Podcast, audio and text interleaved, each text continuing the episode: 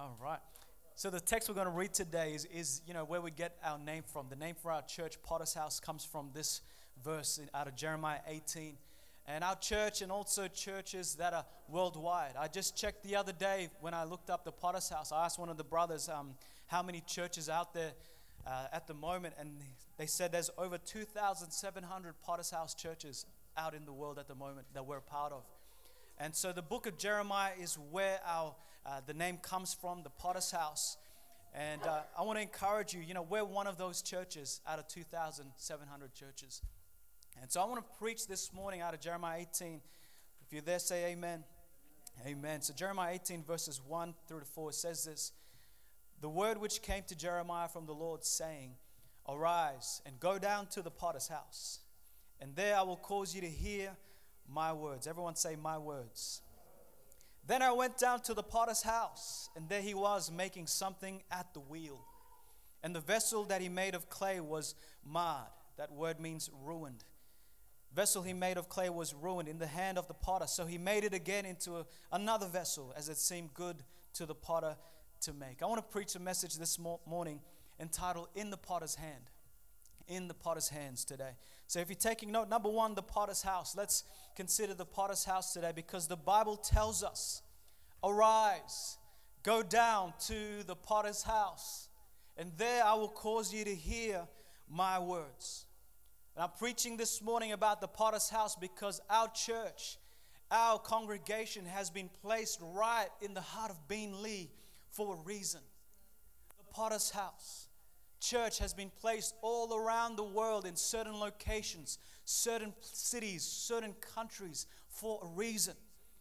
Our church is placed in little towns in Lismore. Our church is placed in a place called Strathpine. Our churches that are out in Maroochydore, in Sunshine Coast, uh, around the globe is placed for a reason so that people from all backgrounds of life, no matter the skin color, come on, somebody, no matter uh, your socio-economic background, no matter where you come from, you can come to the potter's house and hear his words. Amen.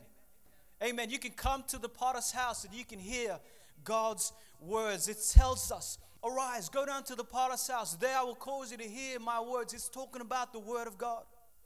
And I come to declare to us today as long as these doors are open, as long as this church continues to be open, we will continue to teach and to preach His word. Can you say amen? Come to church and you will hear the Bible. You will hear God's word being taught and being preached. The Bible is God breathed. Can you say amen? 2 Timothy chapter 3 16 all scripture is given by inspiration of God and is profitable for doctrine, for reproof, for correction, for instruction in righteousness. We can come to church and hear God's word for our lives. How do we live lives uh, in our marriage? How do we live lives as a single person? How do we be a Christian? It begins right here in the local church. And the Word of God is inspired by God. It's God breathed that you can come in and be like, man, that sermon really spoke to me. Man, something that you preached, Pastor, the other day really did speak to my heart. How many know that's true? I mean, you remember the first time you came to a church, the Potter's House Church, and it begins to deal with your heart. The preacher begins to preach on sin. The preacher begins to preach on homosexuality. The preacher begins to preach on these topics uh, that begin to challenge our lives. And it changes us because it is God breathed. It begins to move in our hearts. It's so active. The Bible tells us the Bible, the Word of God is powerful. Listen to Hebrews chapter 4, verse 12.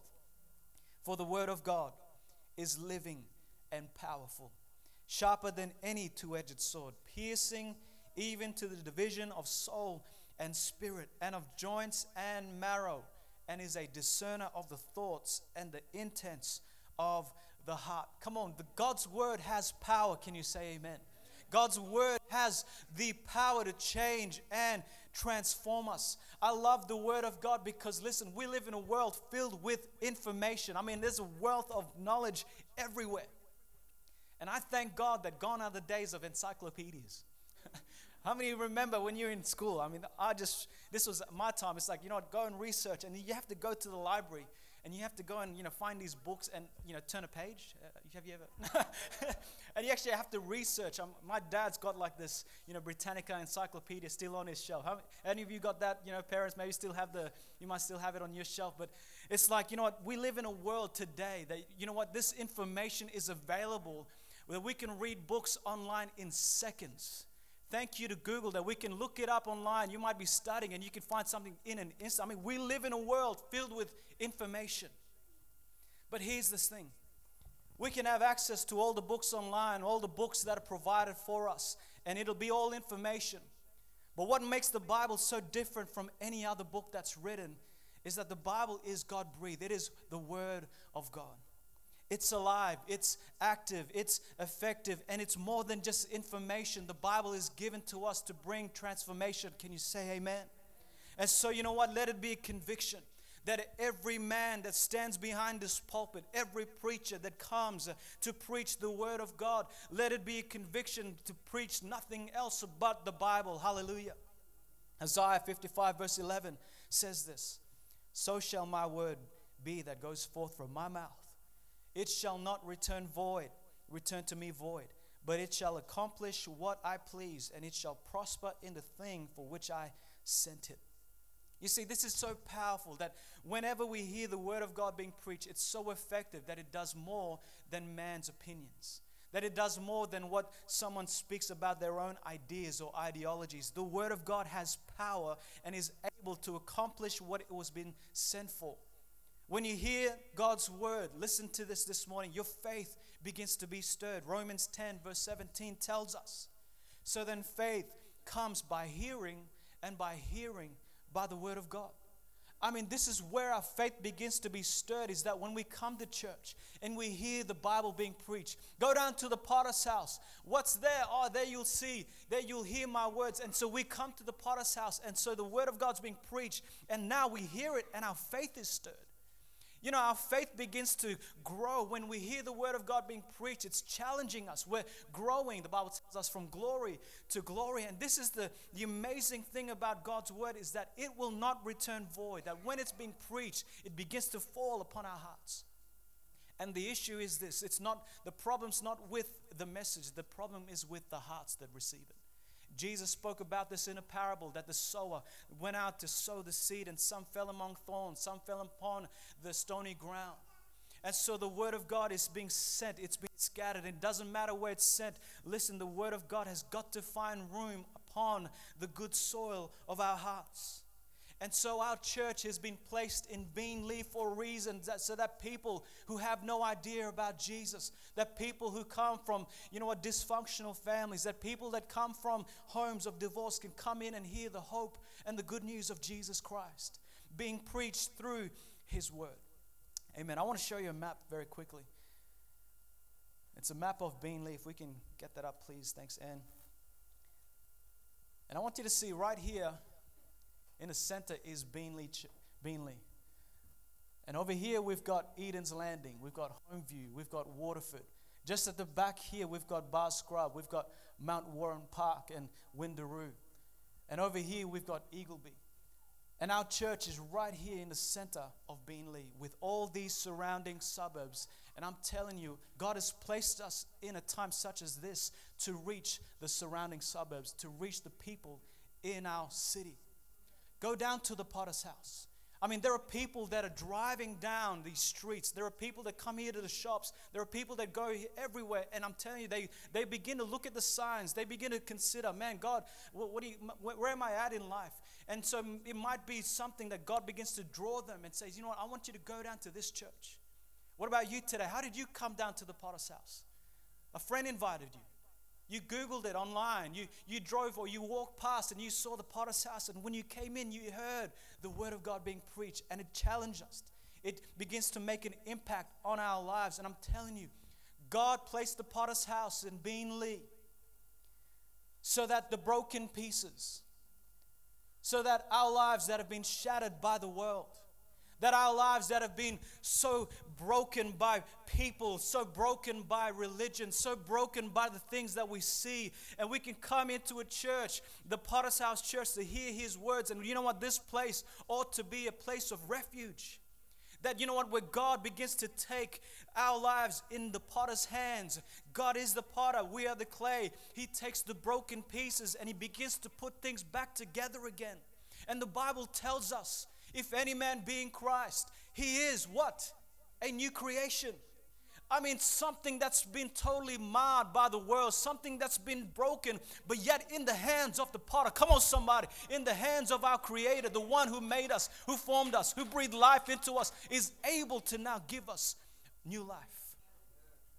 Go down to the potter's house. There you will hear my words. Let's talk, secondly, the potter and the clay. Because here in our story, Jeremiah obeys God's voice. He goes down to the potter's house and he sees the potter at work. Listen to verse 4 and the vessel that he made of clay was marred, it was ruined in the hand of the potter. So he made it again into another vessel, so it seemed good to the potter to make.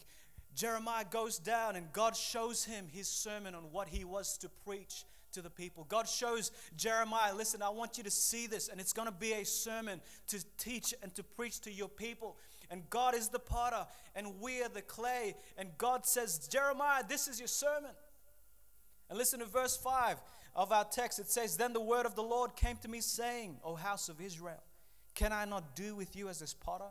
says the Lord. Look, as the clay is in the potter's hand, so are you in my hand, O house of Israel. You see, when we get saved, our lives are in the potter's hand. When we become Christians, we hand over our lives. The clay has now been put into the potter's hand so he can begin to make our lives new, so he can begin to mold and shape us. God is the potter, we are the clay, but here's the problem people choose not to surrender their lives in the potter's hands. That they can come inside a church, that they can come inside a building hear the word of God being preached, but yet not choose to say, you know what, God, I don't want to give you my mess. I don't want to give you my brokenness. And they leave the same way they came in. And it's very sad to know because here it is Jeremiah, I want you to give this word to them that show them, listen, I am the God that is able to mold and shape, to make all things new. But he also gives Jeremiah a word to warn the people. Listen to verse 11. Now, therefore, speak to them of Judah, uh, men of Judah, and to the inhabitants of Jerusalem, saying, Thus says the Lord Behold, I am fashioning a disaster and devising a plan against you. Return now, everyone, from his evil way, and make your ways and your doings good. And so here it is, the beginning of the chapter. Jeremiah gets this message of encouragement. Wow, God, you're able to take the broken pieces. Wow, God, awesome. There's hope for my life. Wow, awesome. That's good. But he gives a warning to those who choose to refuse to hand over the clay, hand over their lives to the potter's hand. There's a problem that people come in, they hear the word of God. Oh, yes, I should give my life, I should surrender my life to Christ, but yet refusing to surrender, refusing to get saved, refusing to become a Christian. And what ends up happening, Jeremiah says, listen, there's a warning for people who choose not to surrender, who choose not to come into, uh, to choose not to get saved, to be a part of the God's family. And so God gives Jeremiah a warning, saying there's a danger that is coming to those who will not repent, who will not surrender their lives to Him. So, God the potter, He turns our lives around. He allows us to become saved and born again Christians and become disciples, and our lives be in the hands of the potter. Isaiah 64, verse 8 says this But now, O Lord, you are our Father, we are the clay. You are our potter, and we are all the work of your hand. You see, when we're saved, we're a part of His work. God begins to do something in our hearts, in our minds. Listen to Psalms 35, verse 15. He fashions their hearts individually, He considers all their works. When you get saved, when you become a Christian, God begins to fashion your heart as individuals. God begins to consider all of your works and say, Listen, I've got a plan for your life. I've got something that is of blessing and favor upon your life if you would remain in my hands. And when we're in the potter's hand, we have eternal life. Listen to John 10, verse 28. And I give them eternal life and they shall never perish, neither shall anyone snatch them out of my hand. My Father who has given them to me is greater than all, and no one is able to snatch them out of my Father's hand. Listen, when your life is handed over in the potter's hand, there is eternal life. And so Jeremiah gets this revelation. He's like, wow, in the potter's hand, God takes the broken, God takes the mess, He makes it whole again. But yet Jeremiah gets a sense of encouragement. But listen, he tells Jeremiah, listen, I want you to tell them, I want you to warn them to repent from evil. I want you to warn them, to tell them, listen, you can't be living in sin. I want you to tell them to turn from their wicked ways, in which God promised wholeness and eternal life, a hope and a future. Also, warn them if they choose not to surrender their heart. Listen to it in Jeremiah uh, verse 29, verse 11. It says, For I know the thoughts that I think toward you, says the Lord, thoughts of peace, not of evil, to give you future and a hope. And so Jeremiah is like, Man, wow, God is a God of hope. But the problem isn't God, the problem is the clay, you and I. We were given this free will to now choose. Am I going to surrender my life in the potter's hand? In verse 12 of our text, I want you to listen to this because it tells us their response. The people responds to Jeremiah, and they said this that is hopeless. So we will walk according to our own plans, and we will, everyone, obey the dictates of his evil heart. You see, the sad reality is this that people choose to hold on to their own problems, to their own lives. People do not want to let go of their addictions. People do not want to let go of those toxic relationships. They still want to be in control. Isaiah 29, verse 16, listen to this verse. Surely you have things turned around. Shall the potter be esteemed as the clay? For shall he, uh, for shall the thing made say of him who made it, he did not make me? Or shall the thing formed say of him who formed it, he has no understanding? Isaiah 45, verse 9 Woe to him who strives with his maker. Let the potsherd strive with the potsherds of the earth. Shall the clay say to him who forms it, What are you making? Or shall your handiwork say, He has no hands? This verses that I've read are people who begin to question God and say, Listen, you know, I, I don't need you. I don't need God in my life. I don't need what God has for me. I can do things on my own. And people have forgotten their maker. People have forgotten God and they've chose to remove themselves from the potter's hand. Listen, there's no one saved, always saved. Oh, yeah, I'm just in the potter's hand. But yet you're living in sin. That's why Jeremiah is telling them, you got to warn the people. Listen, in his hand, there's hope, there's future. But when you remove it, there's going to be evil, there's going to be destruction that awaits. And we're preaching it this morning because the Bible tells us that people sadly backslide that people sadly go back to their old ways. People sadly remove themselves from the potter's hand. Proverbs chapter 26, verse 11 tells us, As a dog returns to his own vomit, so a fool repeats his own folly. Psalms 14, verse 1 The fool has said in his heart, There is no God. They are corrupt, they have done abominable works. There is none who does good. And so a fool is somebody, is like a clay that says, Listen, I don't want you to, uh, you know, God, I don't want you in my life. I can do this on my own. And the Bible calls them fools. Oh God, there is no God. There is no one. And so here it is Jeremiah saying, I want you to tell them. In my hands, I'm going to give them a future and a hope. I'll provide for them. But when people choose to remove themselves from the will of God, they find themselves in destruction. I'm talking eternity as well. I'm talking out of God's will. People say there's no God, forgetting they're only but clay. Job chapter 10, verse 9. Remember, I pray that you have made me like clay, and I and will turn. Sorry. Remember, I pray that you have made me like clay, and will you turn me into dust again? You see, our lives are but clay. And our lives can be broken so many times. Well, we must remember there is a creator, there is a God that is the potter. That in, when we begin to trust our lives in His hands, He begins to mold and shape. He'll provide you with a job, He'll provide you with a career, He'll provide you in a relationship that is best for your life. Listen, don't try and figure it out on your own. You are not the potter, you are not the one who is able to make things like how God makes it. There's hope for our lives. There's hope for our families. There's hope for your marriage. But will you continue to trust God, your life in the potter's hands? There's a poem about broken dreams and broken toys. I want to read this to you. Listen to this. broken dreams as children bring their broken toys with tears for us to mend. I brought my broken dreams to God because He was my friend. But then instead of leaving Him in peace to work alone, I hung around and tried to help with ways that were my own. At last I snatched them back and cried, How can you be so slow? My child, he said, What could I do? You never did let go.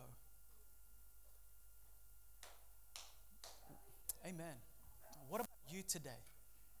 I mean, are you still holding on to your life and what you're trying to make of it?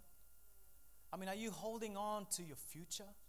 Are you holding on to your life and thinking, you know what? Oh, yeah, I'll just, I, I'm sure I can do this. And if I can get this in place. I mean, yes, we ought to plan our lives, but listen, God has got to be the potter. We have got to begin to release this control and say, you know what, God, you take over. You be the potter in my life. And listen today.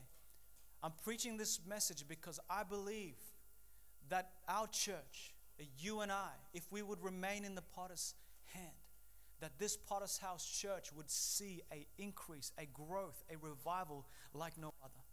I'm telling you, in the potter's hands, when we begin to trust in him with our future, with our lives, God begins to open up things for us that we could not even imagine.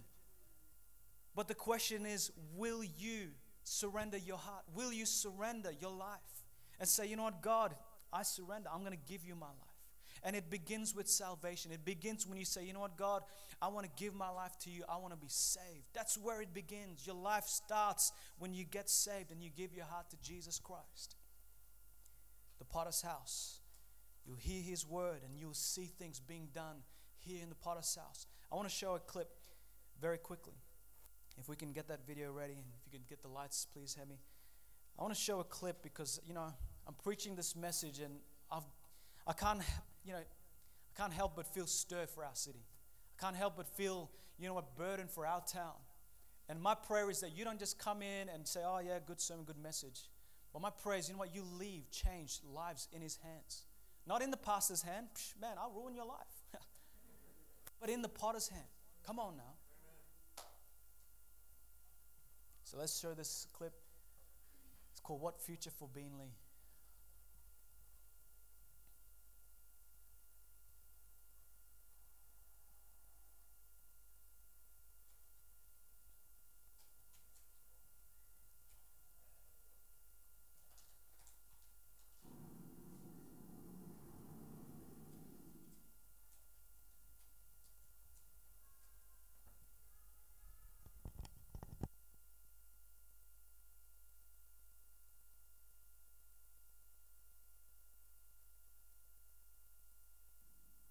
In the late 19th century, Beenleigh was known as a thriving country town, made prosperous by the sugarcane industry, and was a leading regional centre of trade and produce.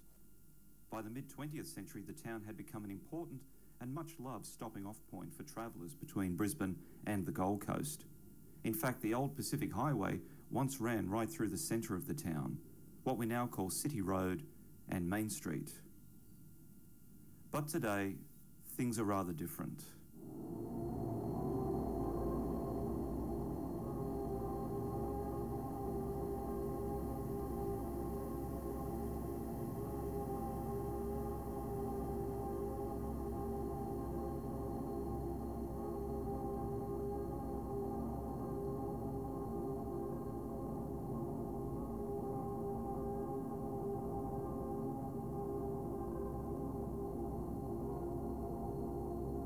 What happened?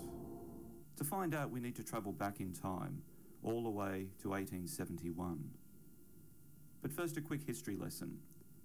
Originally known by the indigenous peoples as Wubamaju, meaning place of boggy clay, by the 1850s, commercial timber getters were operating within the Beenleigh area, especially along the riverbanks of the Logan and Albert rivers.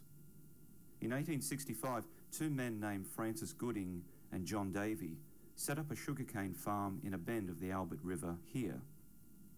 They called their plantation Beenleigh, after the place of Gooding's birth, Beenleigh in Devon, England. A road from Waterford was hacked through the bushland to link that settlement with the Gooding Davy farm at Beenleigh, while the road to Sydney via the Tweed River also connected near the Davy Gooding farm. This important crossroads, still visible in the road network today, enabled Beenleigh to quickly grow into an important regional centre. This brings us to 1871 when, as the town was quickly emerging, the courthouse was established. Now, a courthouse was essential for a growing town and region and was also the cause of local civic pride. It was also in this year that a police station was built in Beenleigh. Despite the many changes in economic prosperity over nearly 150 years, the courthouse and the police station have been mainstays within Beenleigh, each growing ever larger. Beenleigh's initial burst of expansion and prosperity was not to last, and as the 20th century wore on, the town found itself somewhat isolated, especially with the redirection of the Pacific Highway, which bypassed the town in the 1960s. And at a local government level, Beenleigh seemed to change hands quite often. From 1879 to 1903, it was part of the Beenleigh Divisional Board. From 1903 to 1949, it was part of the Shire of Beenleigh. From 1949 to 1995, it was part of Albert Shire. From 1995 to 2008, it was part of Gold Coast City Council. And from 2008 onwards, it has been part of Logan City Council. With so many changes in administration, it's no wonder that improvements have been slow to take hold. The vast new suburbs that sprung up in the 1960s, 70s, and 80s also brought with them swathes of public housing. However, this regional population growth was not reflected within Beenleigh itself. With new shopping opportunities being established further away from the town, Beenleigh's significance as a popular centre of trade and retail began to diminish. And while other southeast centres continue to grow and flourish, such as Southport and Ipswich, Beenleigh more and more lagged behind and today still presents the appearance of a neglected place. However, there is one building in Beenleigh that sees continual growth the courthouse.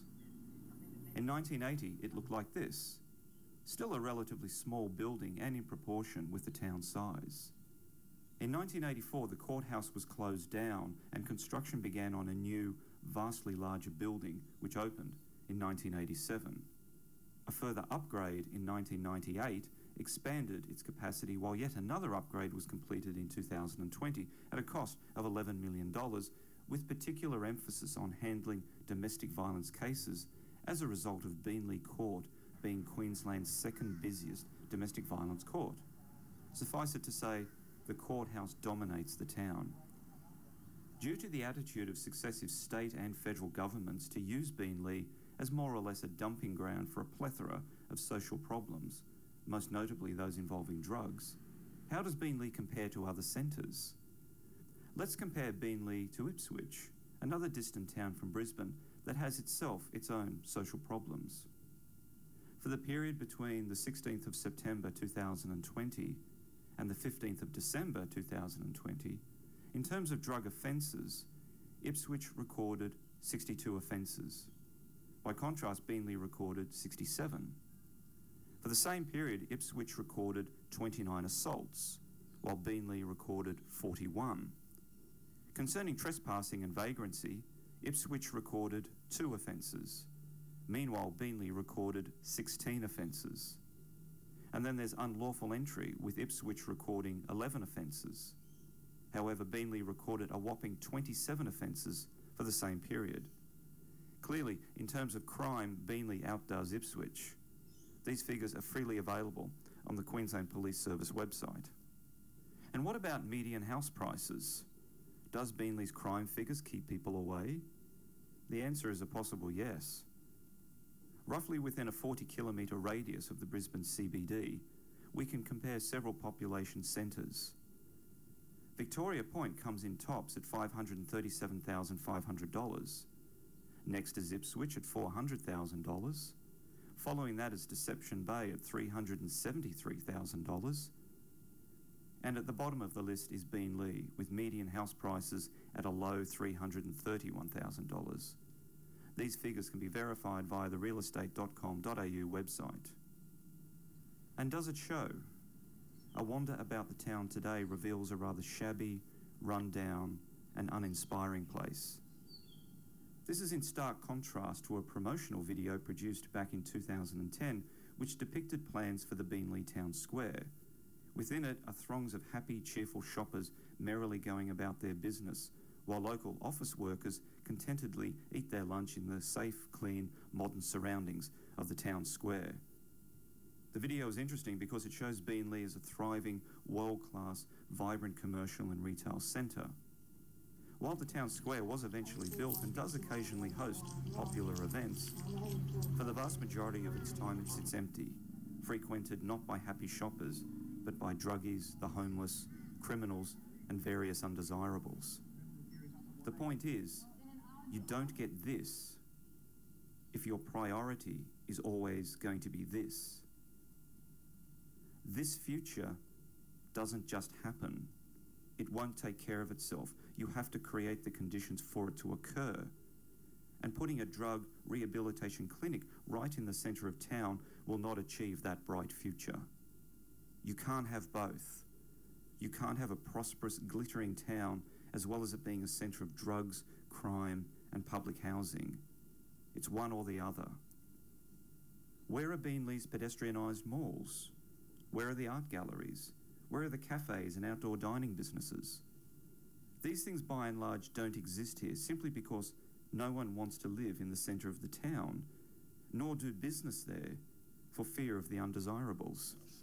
Today, Beenleigh boasts the district and magistrates courts, various legal departments and services, public housing, a probations and parole office, a drug rehab clinic. It's all here. And not wanting to be flippant, but all it now lacks is a prison. If you keep placing all of these services in one town, then you have to expect that the town is gradually going to be overwhelmed by the people who use and or rely on these services. Now, it is not the opinion of this documentary that the homeless and those struggling with substance addiction are not important. Rather, the services some of them require are vitally important and must be provided. However, why should so many of these services be concentrated in such a small area, to the very clear detriment of the wider community in terms of economic development?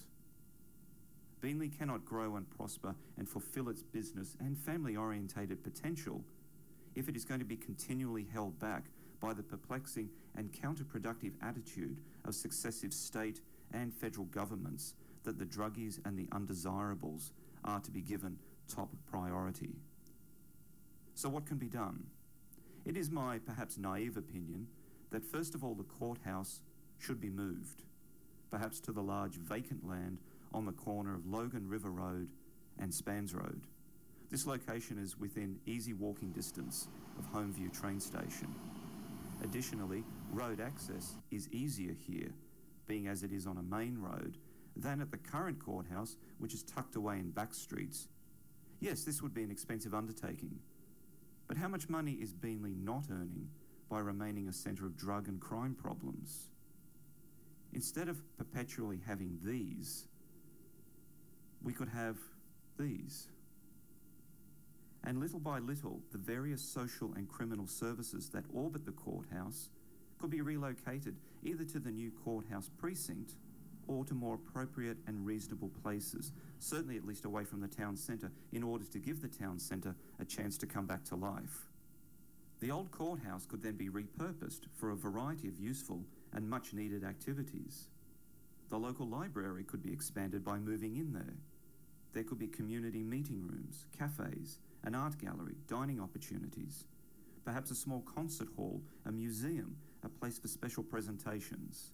The list goes on the building could very well become the pride of Beenleigh instead of being a place to be largely avoided.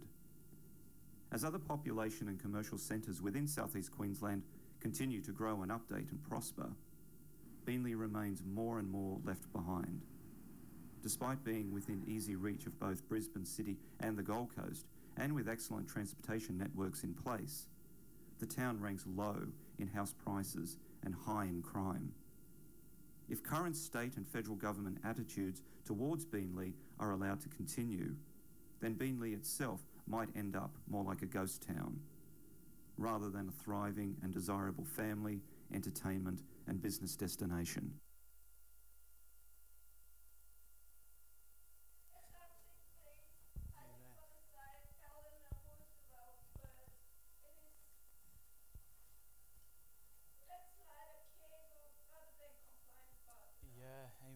It. Amen. It's you know what, and that's why we're preaching today. You know, the Potter's House Church, we're placed in a in a center, in an area that needs the most, that needs it the most. I'm telling you, you know what? I watched this clip. You know, Sister Jay sent me this clip, and I was moved to be honest. I was like, wow. You know what? Low, uh, you know, socioeconomic, but you know what? I preached a message at conference. You know, revival from the rubbish. You know, and I, I believe, you know what? That's going to happen that our church is going to continue to grow to see revival in Beenleigh, that God begins to move upon the broken and begin to build a wonderful center. This area, you know what, doesn't need another thing to move and, and, and everywhere. This area needs Jesus Christ. This area needs the gospel. And we have been placed, the Potter's House Church, for a reason. And I want to ask you the question will you be a part of this church? Will you be a part of His church to say, you know what, God, I'm going to give my life in the potter's hands so we can see the potter's house grow and flourish in an area that seems so low? Come on. God has given you a gift. God has given you a gift in your life. God has called you for such a time as this to be in this church.